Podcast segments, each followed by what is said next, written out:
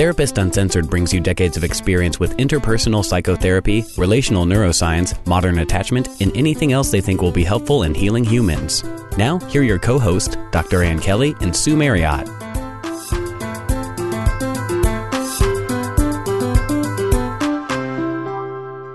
Hey, Ann Kelly, it is so fun to be back recording again. It is. It's been a while. We've had tons of guests, but we haven't been here sitting together in quite a while. Part of what we've been doing in the break is really cultivating connections within our NeuroNerd community, the Patreon community. That's been a lot of fun. Your study group is going well, and we have reading pods that have been taking off. I really love how that community is starting to really coalesce. Me too. It's really great. A lot of smart, fun, interesting people. But in addition to that, I'll say some of why we haven't been just jumping on and doing kind of podcasts now and then the way that we have before is that we've really been doing this study and deep dive around how race and class and political structure affects the cross between race and class and culture and attachment science. Right, we talk quite a bit about our attachment work being the modern attachment, the modern attachment spectrum, and integrating neurobiology. And we would be remiss to not continue to take a deep dive into what you just mentioned in terms of identity and race. And and we've been writing a lot, which also... Oh, yeah. We, yeah, we've been doing... I knew all, there was something big besides all the normal time? things. But it's been taking a lot of our time. We're working on a book. We are. And it's a lot of fun, but a lot of work. But, you know, in trying to make this book the most integrated and updated that we can and what we want to put out there, we have to take a deep dive. And it's been really stimulating. That's right. I know many of you are doing workshops, reading books, really trying to deactivate some of our internalized racism.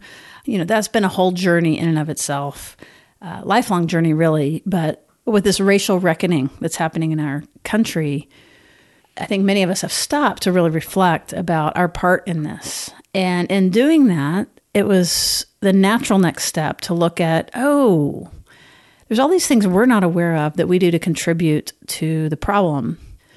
But it's not that hard to widen the lens and look at psychological theories in general and science in general and how Western and industrial sciences in general, you know, like human sciences. So then it's the next natural step to think about, oh, wait a minute. Bowlby wrote about this in the fifties. Ainsworth was in the sixties. And when you were saying wrote about this, we're talking about specifically about attachment. Oh, that's right. That about being the... a primary focus of this podcast.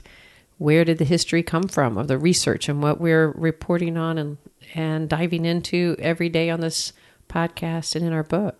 And I have to say, I've always asked all the researchers that we've had on here, some of them that we have not had on, but I've gotten the privilege of speaking with. I always ask about class, race, culture, you know, how does this stand up? And the most common response I get is, well, Mary Ainsworth did the original research in Uganda, you know, looking at mothers and infants there for quite some time. Of course, Crittenden, Patricia Crittenden, has done quite a bit of work with a wider variety of folks than, you know, the European American middle class that many, many psychological studies and research kind of focus on. Yeah, actually, I think you've been having the same experience. The deeper we dive in this, the more we appreciate some of her perspective about how she integrates culture and the environment and how things manifest, that we have to take into account what is happening in individuals' culture, in their environment, in the stress of their specific family when we get into socioeconomic, as well as broadening out to different cultures and political pressures that impact our sense of safety and our ability to connect. So I was pleased to see that even at the Bowlby Center, they're really working to try to stay up to date and integrated with the new research that comes out and with the new thinking around some of our embedded cultural assumptions and our embedded racism. So that's exciting. But when you really look back, you know, these are privileged, European, white, very educated people that are creating the scales. So going back to Mary Ainsworth in Uganda, one of the things about it is when we are looking at universal attributes, that's what attachment is seen as, well, it's a biological system that is universal. Well, if it's universal, let's, you know, for us to say that it's universal means that it needs to apply all the way across multiple cultures, different ways of thinking. This isn't to criticize the science that's come before. It has been fantastic and some of the most robust and rich research, and research that stood up to incredible scrutiny. And so what we're adding today isn't, we're not taking a left turn or right turn. What we're adding is like, we don't know what we don't know. And so the folks that set up these original instruments and began to look, we don't know that we have these embedded assumptions. So our idea here is to simply expand the scope of the way that we think about it and to ask good questions. We're not coming with a lot of answers, but we want to really begin to embed even more. I think that we've done a pretty good job of that so far, of not pathologizing attachment insecurity, for example, and calling it adaptive, and that it's a solution to stressors that typically is adaptive in that home environment. Which is a really important point, isn't it? Because the idea of calling something secure versus insecure, in our Western culture way of viewing that, it can sound like pathology. It's really hard to separate our own view of even that terminology. So we're having to look at how does our own culture get embedded in both, you know, how we assess attachment. How do we assess what looks like secure attachment? And even what do we label it as? Rather than seeing it as an adaptation to the culture, it kind of implies a right and a wrong. And no matter how much we teach it, that this isn't a right or a wrong. It's kind of, that's why, of course, we decided to go with colors, right? Because red, right. blue, green, it really does have this implication that there's a right way of being in the community, in the world, and the right way of engaging with your infant. And then there's this other way that really can screw everything up. I mean, there's no getting around the word insecurity, right? Right. Who wants to be insecure? Like, it's just you're secure, which is good, or you're insecure. One thing as we go is that everybody that we've interviewed, everybody that we've studied under and studied with and talked to about this, everybody wants to get here. So there's no bad guys. This isn't us calling out the patriarchy of some of the scholars that have come before. I mean, I guess it sort of is that, but it's done in that we're all in this together and we're all pulling in the same direction. Because we're calling ourselves out. That's this exactly is, right. Right. We're not just calling out. I mean, there is an influence that we're in a patriarchal society that has influenced quite a bit of this research, and we'll talk about that. But it is also our own embeddedness in this culture, and somehow the ways we talk about it can imply that there's a certain way that mother-infant kind of sensitivity is supposed to look like for it to be that kind of secure relating. And diving into some of this deep cultural differences has really been helpful for me personally. I think you too. And so we're calling ourselves out. That's right. We're calling ourselves out and we're learning. And here's the thing. If you are secure, if you're integrated neurologically, then it's really no sweat to update your model. And that's what you really want to do. You want to keep learning. If you feel safe, it's okay to incorporate new information. It's when we get further out on the poles of the red and the blue, where that we get more brittle and rigid about, no, this is right. And I think that's some of what we're calling white fragility, is where that we're not able to incorporate some of these new ideas. It's not new ideas, but like new ideas for us. Right. Frankly. What do you think about like starting just with class in general? That sounds great. Yeah. Because in the United States, you know, it's interesting. There's not like a obvious class system, like a caste. Mm-hmm. It's not immediately obvious. So I think a lot of what we end up doing is we end up with possessions trying to demonstrate our class status. So what do we mean by class exactly, right? In the research, we talk about S E S. Which is... Uh What is S E S? All of a sudden, like, I use it so often. I'm like, socioeconomic status. That's right. I did the same thing. I was, I was like, wait. I was taking notes and stuff, and I was like, S E S, S E S, S E S. Wait, wait, wait. What is that? Yeah, socioeconomics. To be super clear, what we're talking about is what they call S E S, or so, so, socioeconomic, socioeconomic status. status. That basically, it's about your occupation, it's about your education, and it's about your income and wealth. That's stratified, really. So let's go right to the brain. And this was fascinating research showing that you can predict cortical surface area. So if you were to take off your skull and look down at all the wrinkles in the top of your brain, basically the more surface area you have, the better that is for vocabulary, for problem solving, for impulse control, distractibility, all those good things. So we want lots of wrinkles and lots of surface area. But like one of the biggest factors is household income. In how much surface area develops, because it's not you're born with or without it. That's exactly right. right. It's it's a developmental process. We talk about the fact that our brain begins developing in utero and continues and continues and continues, actually till we die. And as we engage with our world and how, and very importantly, how the world engages with us really can create that process. That's right. So there's a couple of factors of this, you know, as far as the brain size and the brain structure, just related to income, simply income. Forget attachment for a second. This is what's so crazy about this, is that on fMRIs, you can measure this, and it is a really strong finding. And what they've boiled it down to is they believe that there's a couple of factors. Primarily, it's language and stress. So if you're having trouble making ends meet and your employment isn't stable and you get laid off or you get fired or you get sexually harassed at work and aren't able to leave, the many, many, many structural stressors related to income disparity, that is going to impact your parenting, right? It's going to impact your sensitivity. Think about just everybody listening, just when you're tired as a parent, how you look, right? Right. And for those of us, I mean, we think there's so much more, even if you're not from a lower S E S, to really bring yourself to relate to even the stressors from the pandemic. And when the stress was so high, whether because you lost your job or because you couldn't leave or all the different stresses, how much that impacted your ability to engage with the world, with friends, with your children, to be patient, that that inherently is going to inhibit our ability to even just interface. Totally. So that stressor is one of the reasons that then we give subpar parenting. It's not because we're better or worse than anybody. Every human being under this stress will respond in a similar way. Right. We're not able to be nurturing. That's right. In the way that our instinct would be if we were fully flushed. And then you add on top of that this idea of language. And we're going somewhere with this. This is going to build on itself around those of you who that are interested in attachment and know about attachment measures. And I don't remember the number. It's it's in the billions of difference of words that a child has heard when you're not having economic strain. Or let's say that you're born into privilege in some way, shape, or form.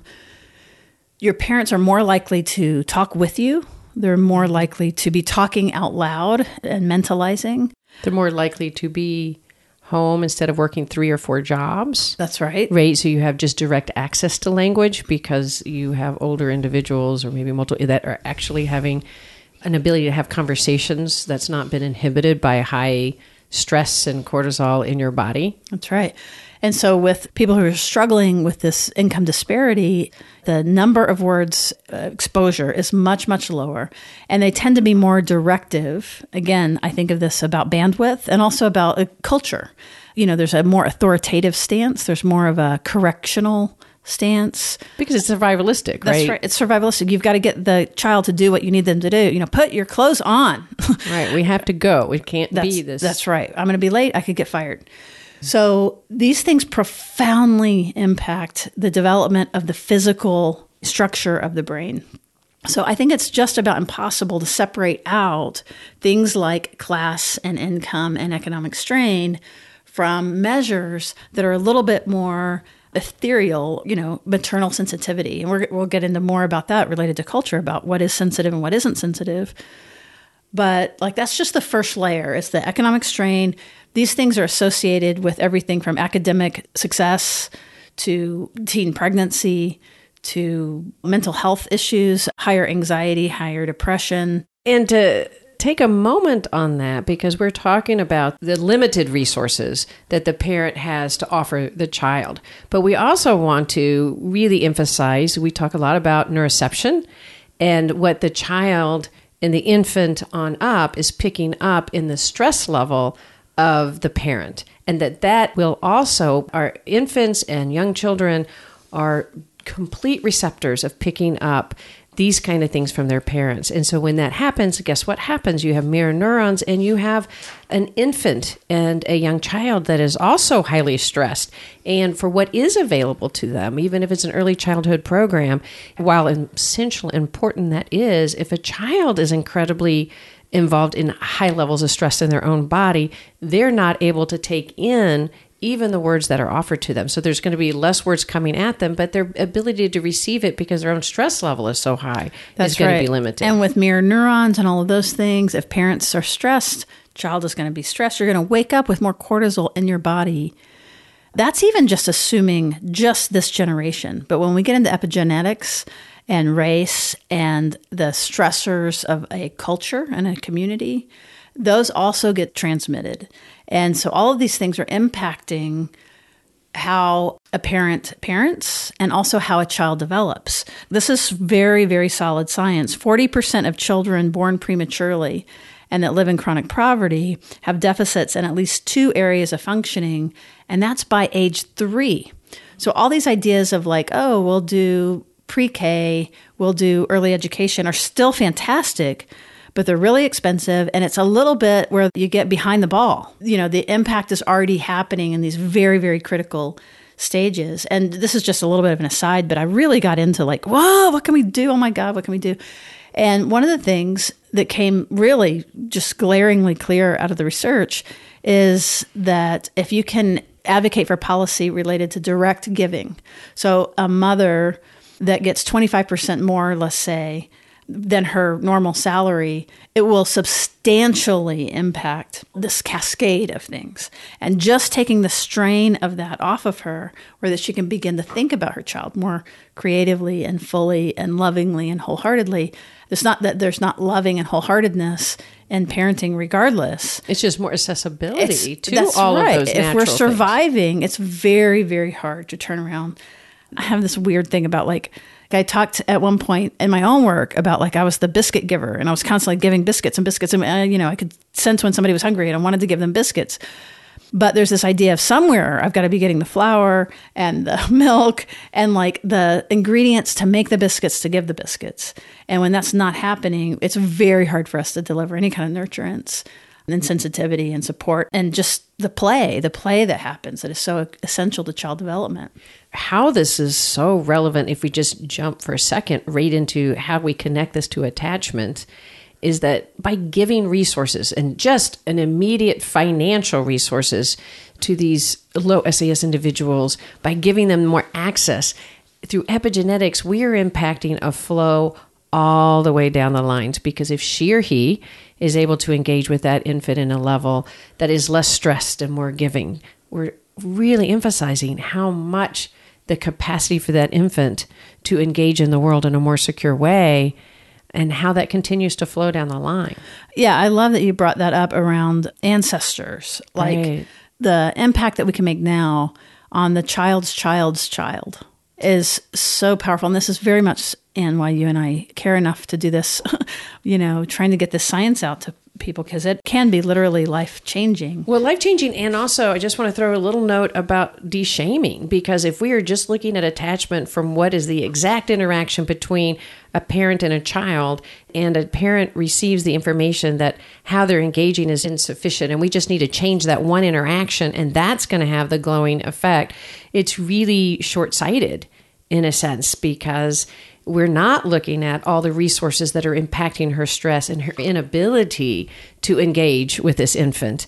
And that frees it up from looking just so much at the dyad, the infant mother dyad. And we're really wanting to blow this into much more of a cultural, broader dialogue. So then let's go right back to attachment for a second. So when you look at adult attachment inventories and then you cross that with socioeconomic status, sure enough, no surprise, it does show up that as you look at lower socioeconomic status, in other words, opportunity, education, income, wealth, that you are going to see what the research calls insecure attachment. So we want to just be honest about that. And then when you cross that with race, there's more white folks below the poverty line than there are any other color, yet you're proportionally more likely to be affected by income disparity if you have color in your skin, whatever that is, indigenous peoples, Hispanic, anybody that is other than the white culture is going to be more affected by this. So you have to watch the science, because it might sound like, oh, African Americans are more likely to be avoidantly attached. This is true. You will see this in literature. That that and so that we can then make all these assumptions. That's right. Based on the race or the culture, and judgments about how they parent and how we should intervene and how we can also hear how that's coming across and how that is as if we have like the answer, like somehow the Caucasian areas being more secure, where we have the answers to parenting. And, you know, we're actually calling B S on that. Here's the thing is if you're in a minority group that faces discrimination and exclusion and violence, or you could be deported, you're going to be less likely then to access resources. And this is particularly true, it goes down the poverty line, that if you, you know, don't know someone, if you don't have the attorney, if you don't have the resources, and you have this cultural oppression, consciously and unconsciously, then you're going to be less likely to say, oh my gosh, I need help. I yelled at my kid, or I hit my kid, or I, right. or I'm pregnant again. I'm not sure what to do.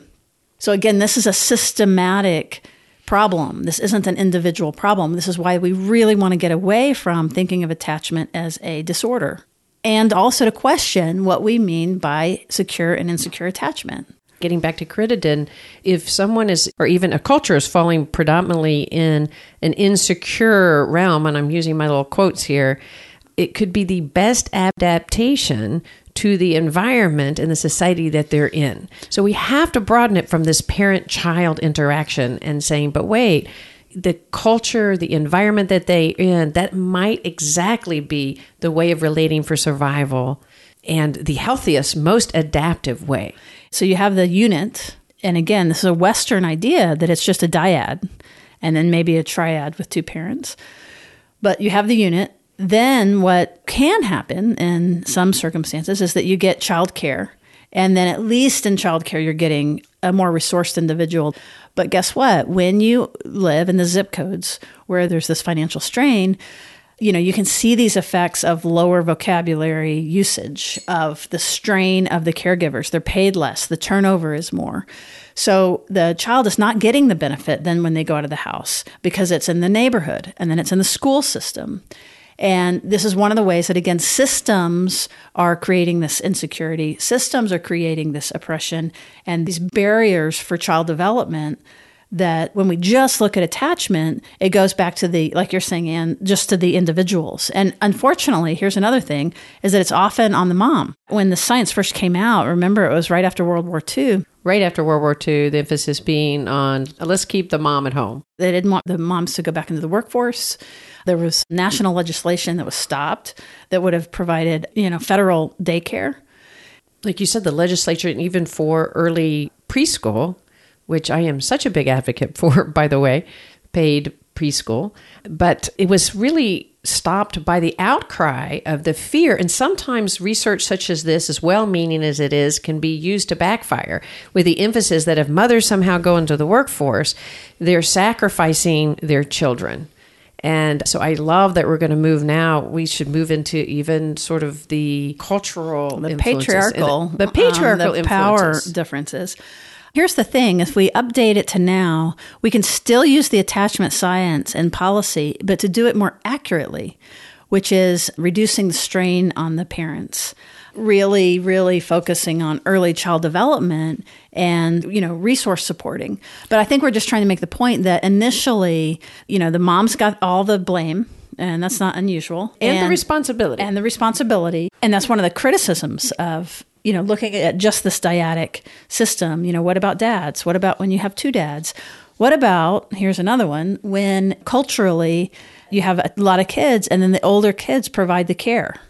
And that mm. is a system that works, that can work. And this is, again, some of our unconscious assumptions, is that the way that it happened for us in this Western industrial, they call it weird, I love that. Western, educated, industrial, rich, rich, and developed. Developed, Coach. developed. I think developed. You're right. Yeah. Basically, all the stuff that we are, you know, as a community, as a culture. Maybe many of us listening, that we can't see that there are other ways sometimes. So, for example, collectivist cultures versus individualistic cultures. Basically, that it's bidirectional. So basically, you know, when you're raised in the in the way that we described, where there's more health issues, there's less access to support, there's the strain, all those things, that gets embedded in the child's experience of interpersonal relating, and in their bodies, and in their brains, and in their nervous system. And then they grow up and they have children. And so some of this is that income disparity creates what we're calling insecurity. But then also, as you form an insecure, again, I, I don't know the right language. We, we haven't figured this out yet. We have more questions than answers. This attachment-challenged person who has been in this strained situation grows up, has kids, as a matter of fact, will more likely have children early, then you see what I'm saying, that it's bidirectional, so that then they're less likely to have the emotional range as another parent. They're less likely to even recognize the need to ask for help and support. They are more likely to be inhibited in their own emotional expression. So we can begin to see the intergenerational nature and the bidirectional way that income affects parenting and child development, but then that child development turns around and it recycles into, you know, creating more socioeconomic issues related to, you know, educational achievement, occupational achievement, all of those things. So speaking of patriarchy, when we're talking about, you mentioned the time and period that the attachment research became really uh, part of our culture. And it was during a really important time for the message to be women need to stay home and go into the workforce. And that research sometimes, even though it's out for the best good, can really have an effect on our culture that's powerful and needs to be questioned. Because the message then was that if women were to go out into the workforce, it would directly have a negative impact on the child's and the family's functioning. And that has been fairly oppressive to women for a long time. I wouldn't say fairly. It's been incredibly oppressive. Well, good point. Right. And then we are more likely to take on the emotional labor at home, the physical labor with the child. So putting the power imbalance in our minds as we're looking at attachment systems, maybe the mother isn't being sensitive to the child because they're being dominated by a man that is also caught up in the patriarchy. The patriarchy, from my mind, isn't, you know, a gender war. It is a war about mutuality and shared power versus those who would rather protect their power over and keep people in their place. That's what I mean by patriarchy. So if you're with a partner, whatever their gender is, that is caught themselves in their own patriarchal system, and they're pushing down, and they are dominating, and they are privileging their own thoughts and feelings, and they are minimizing the partner's experience, then that is going to impact the child and the child development and the child responsiveness and maternal sensitivity and all sorts of things. We're really trying to get away from thinking of attachment as everything. Attachment isn't everything. Attachment is one psychological measure that has been, again, super rich, really robust.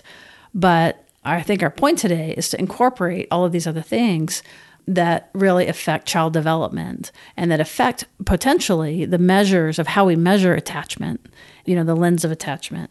And how the attachment research might be used in our culture to unintentionally or sometimes intentionally, intentionally. That's right. Oppress. The message being that the mother-infant attachment being so important that the woman going into the world would be the crux of what would create insecure attachment. That isn't actually true. Daycare studies show that a woman going into the world and a child being with other caregivers can have a very secure attachment. It's the quality of those kinds of nurturance that the child gets as he or she grows up. And to use it as something that could, like you said, intentionally or unintentionally either oppress women or create this sense of chronic insufficiency and guilt that women often struggle with. Women are known to need to be the givers, and if they aren't, they're somehow feeling insufficient. We need mutual giving, mutual nurturance from all aspects of the family, including the men in the family and the women in the family. Like you were mentioning, the idea of equal power, equal nurturance, equal giving. That's right, mutuality. Mutuality being essential. And in our Western world, that again is typically is mom, and then maybe it extends out to two parents. But again, that's just our Western educated, industrialized view that when you look, when you pull back and you look at the whole world, there's a lot of different ways to parent. And embedded in some of the research, including, let's talk about maternal sensitivity, In some cultures, what maternal sensitivity looks like is helping the child inhibit their feelings and inhibit negative reactions in order to get along communally. That that is actually a very important thing that the parent delivers in a more collectivist culture.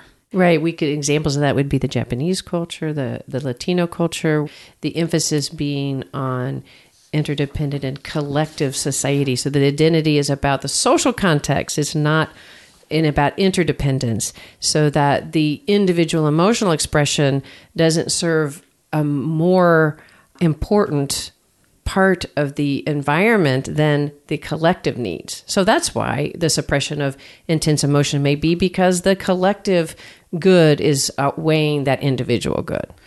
And especially in East Asia and just Asia in general, but especially East Asia, with these collectivist cultures, basically interdependence is valued more. That's kind of, I'm just repeating kind of what you said. Interdependence is valued more than this autonomy. So again, looking at maternal sensitivity, like even if you think about putting a baby on a sling and facing the baby towards you versus facing the baby outwards.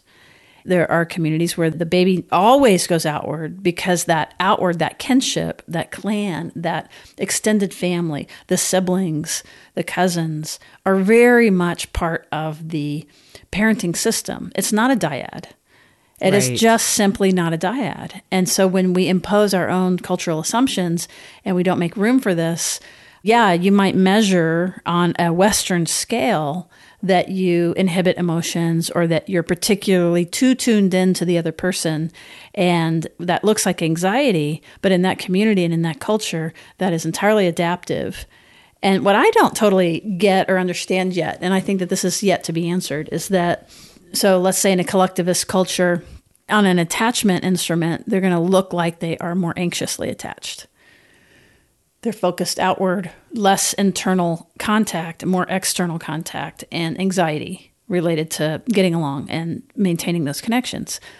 But does that necessarily in that community correlate with some of the negative outcomes that insecure attachment, that anxious attachment has in the Western world? So that to me is a really interesting question that I suspect is very different, which is part of why this idea of insecurity, calling it insecurity, potentially could be culturally inappropriate. Right. And just even how they, I think it's an interesting, it's kind of a two-factor. First is how is it assessed?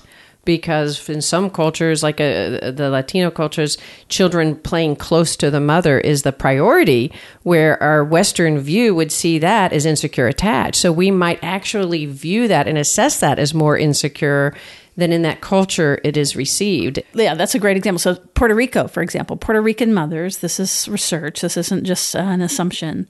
They basically do have a high level of maternal control. Maternal control is one of the things that is measured in attachment literature.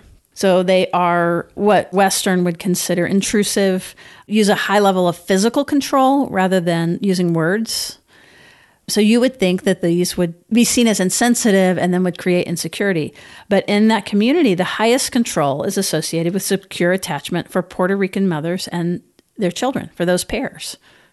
Yeah, the, so- the concept of respect, maintaining relatedness and obedience. And is lovingness, the emphasis on lovingness. They value lovingness and respect, where Anglos will value personal development, the personal development of the individual rather than the lovingness in the dyad. Is that what you mean? I wouldn't use the word lovingness, because the whole idea here is that there's a harshness, there's a focus on obedience. It's a different tonal note than this loving sensitivity thing.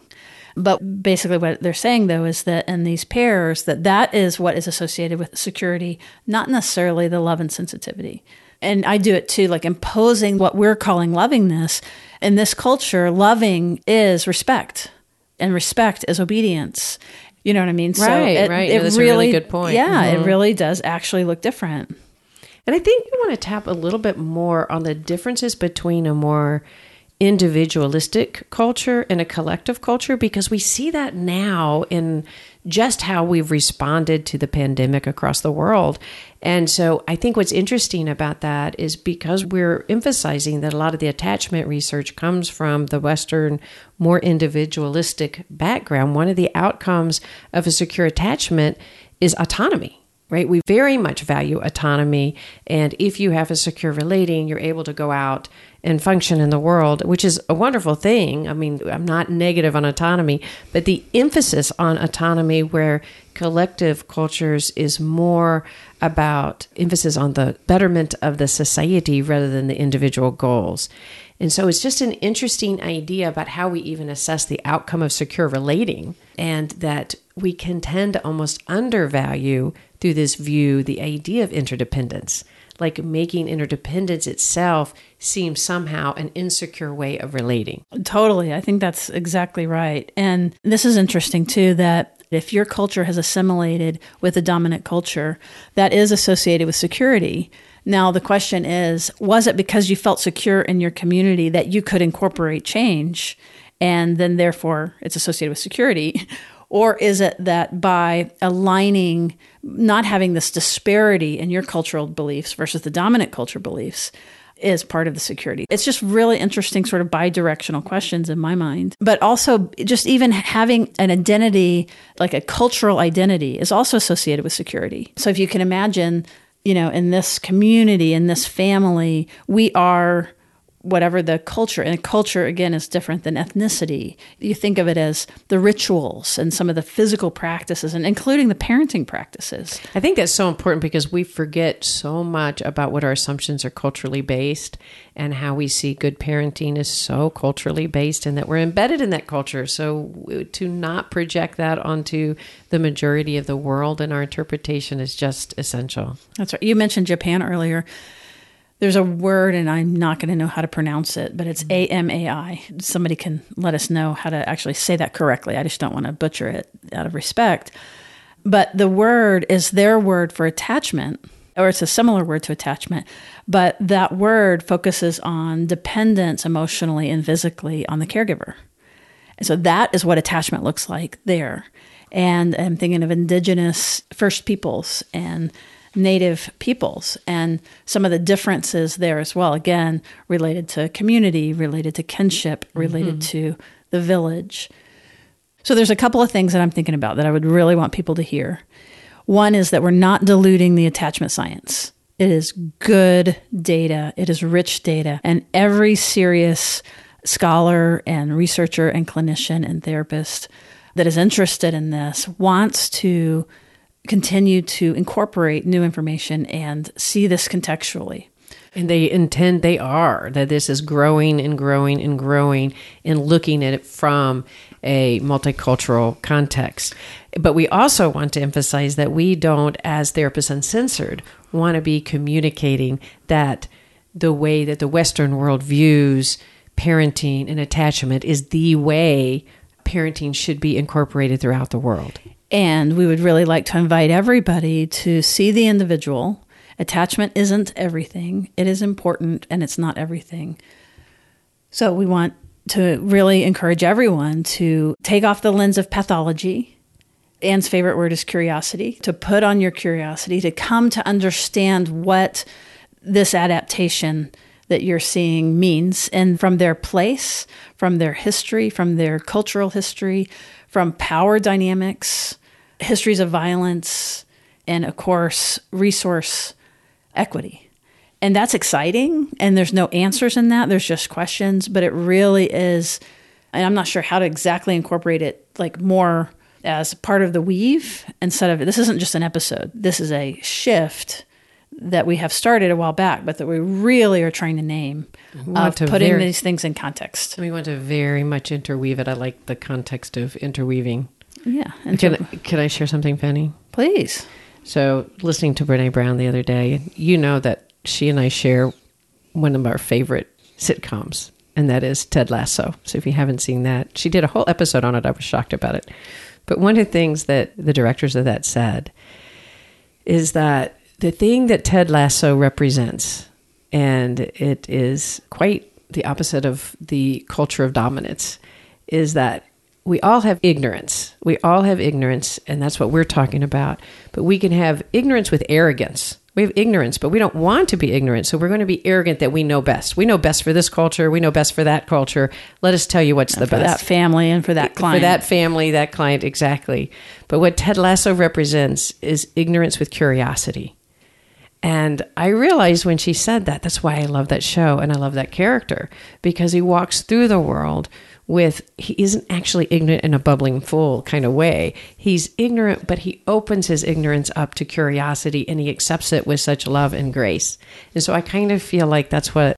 Ted Lasso. I, Ted Lasso. That's, I mean, Brené Brown even says, you know, come on, guys. She says, she says it to her kids. Ted Lasso it, right? It's, and so I don't know what she means by that, but I would mean by that is open our hearts that we are ignorant, but we're gaining knowledge and we want to, and we're going to continue, but we're going to do it with curiosity about how all of this wonderful literature and research is going to continue to grow as we integrate all this wonderful resources that we're getting across the world.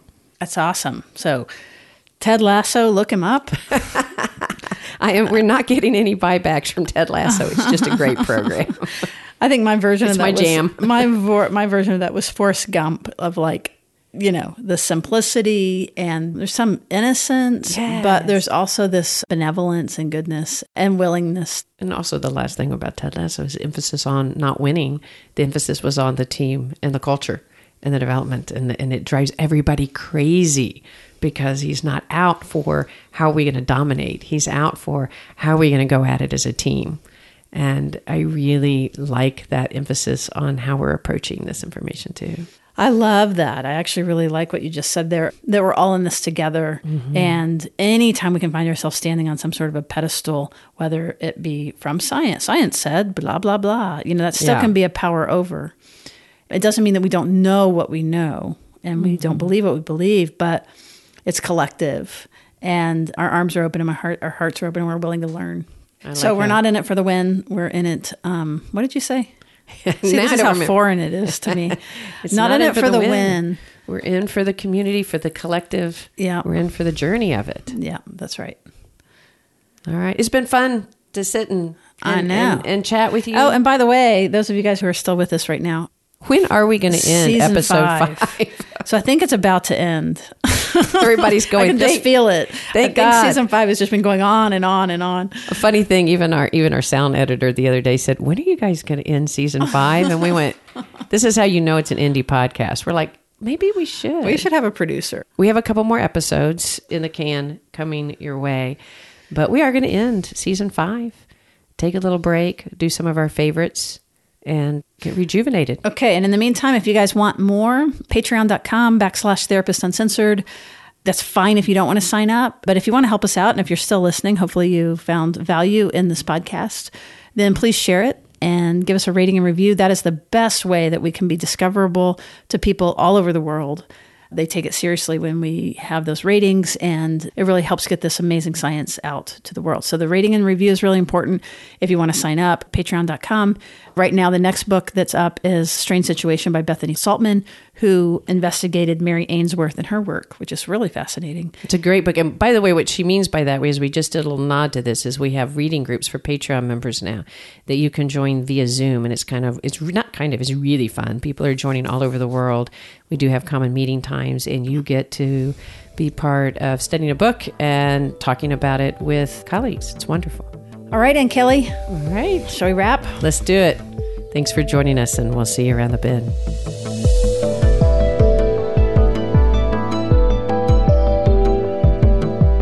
Therapist Uncensored is Ann Kelly and Sue Marriott. This podcast is edited by Jack Anderson.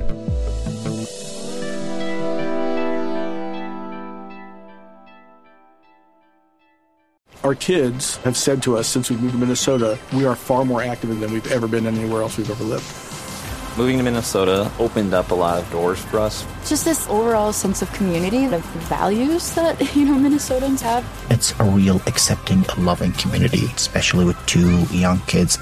See what makes Minnesota the Star of the North. New residents share why they love calling it home at explore minnesota dot com slash live.